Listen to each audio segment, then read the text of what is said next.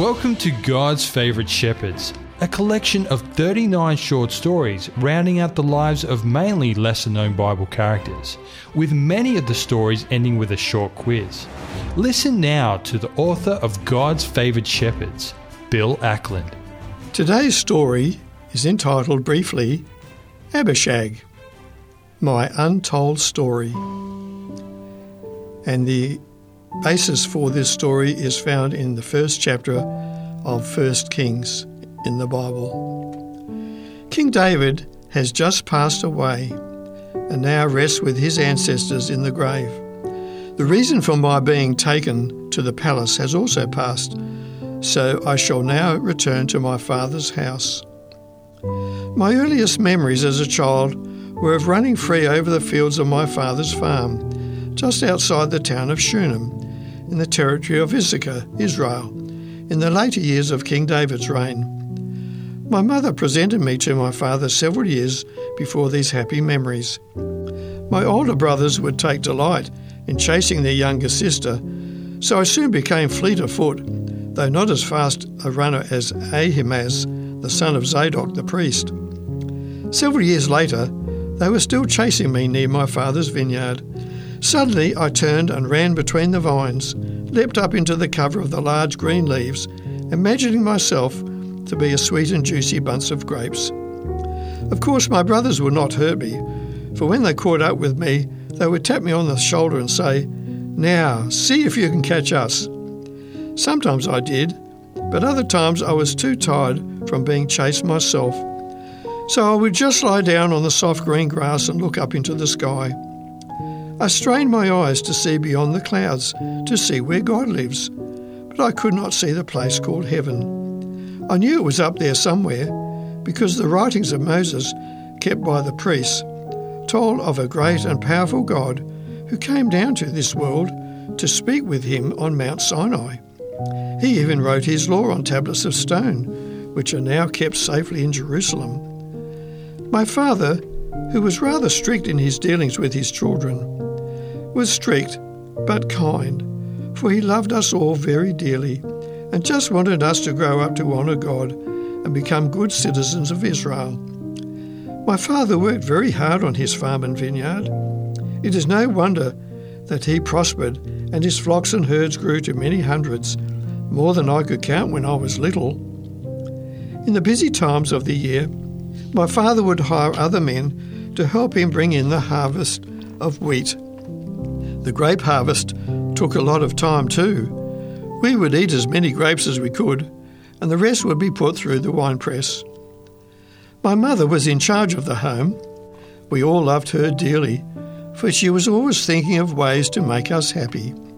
She would not let us get away with being naughty, though, so it was not long before we realised what was expected of us. We were glad to be good for her and father, for we knew that would please God too, for He is our Heavenly Father. Mother's hands were never idle. She was a wonderful weaver and made all sorts of beautiful things to have in our home pretty wall hangings, spreads for our beds, and many articles of clothing. Naturally, she used our own wool from some of our sheep, which were the best of all in all of Shunem. Another important thing Mother taught me and my brothers was that we should never become involved in an intimate way with the opposite sex. That would break God's holy law and bring dishonour upon our family. We knew that it was the best to keep ourselves pure until we got married. Our joy then would be complete. As well as playing around our farm with my brothers, some children from the nearby farms would come over to our farm. We would invent all sorts of games to keep ourselves amused. There were still many wild animals in the land of Israel at that time. We tried to imitate them, roaring like a lion as we crept up on each other where we were hiding.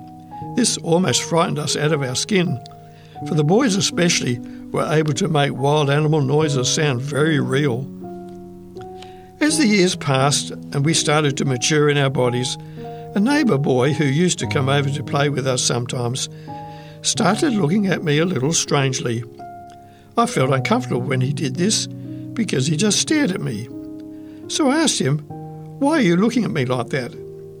My question took him unawares, and he flushed a bright red through his swarthy complexion and said, Sorry, but I just can't help it. You are so beautiful. It was then my turn to be taken aback. We had only one mirror in the house, that was a very highly polished plate of brass, which Mother used mostly. We children ever looked at ourselves in it. Sometimes we would look into a still pool of water after the rain and make funny faces at ourselves, but we never did it out of vanity.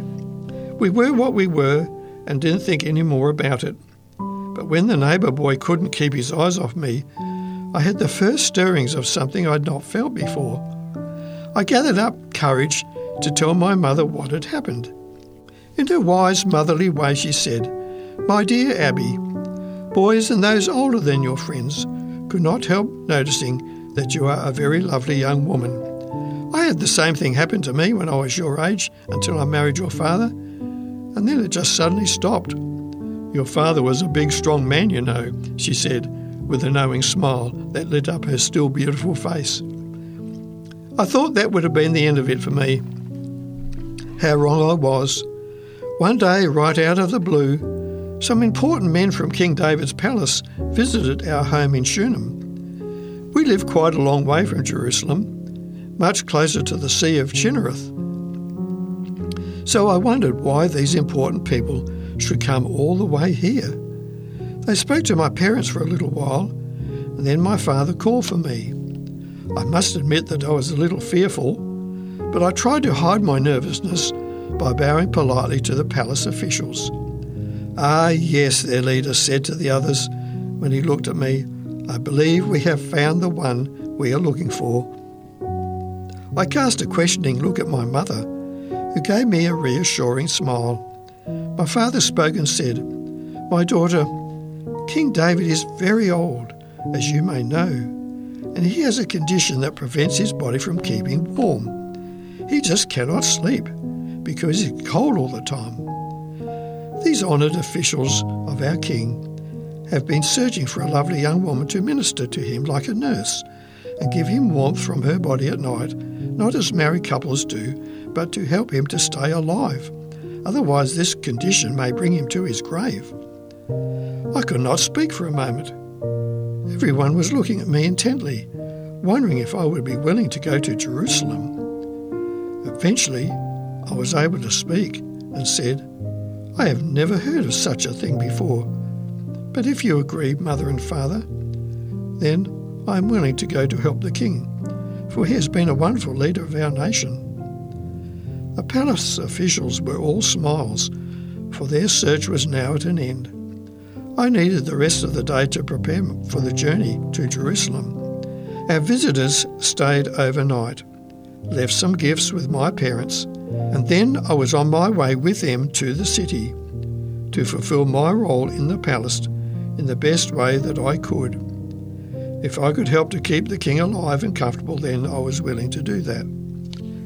It was not long, though, before King David's days on earth came to an end, and he passed away peacefully in his sleep one night. This is the brief story of my young life and the unusual role I fulfilled in the closing stages of the life of King David of Israel. What awaits me in the future, only the Lord God of heaven and earth knows.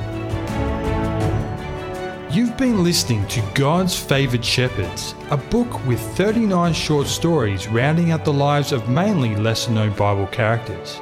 If you have any comments or questions, or to obtain a copy of this book, give us a call within Australia on 02 4973 3456 or send an email to radio at 3abnaustralia.org.au. We'd love to hear from you.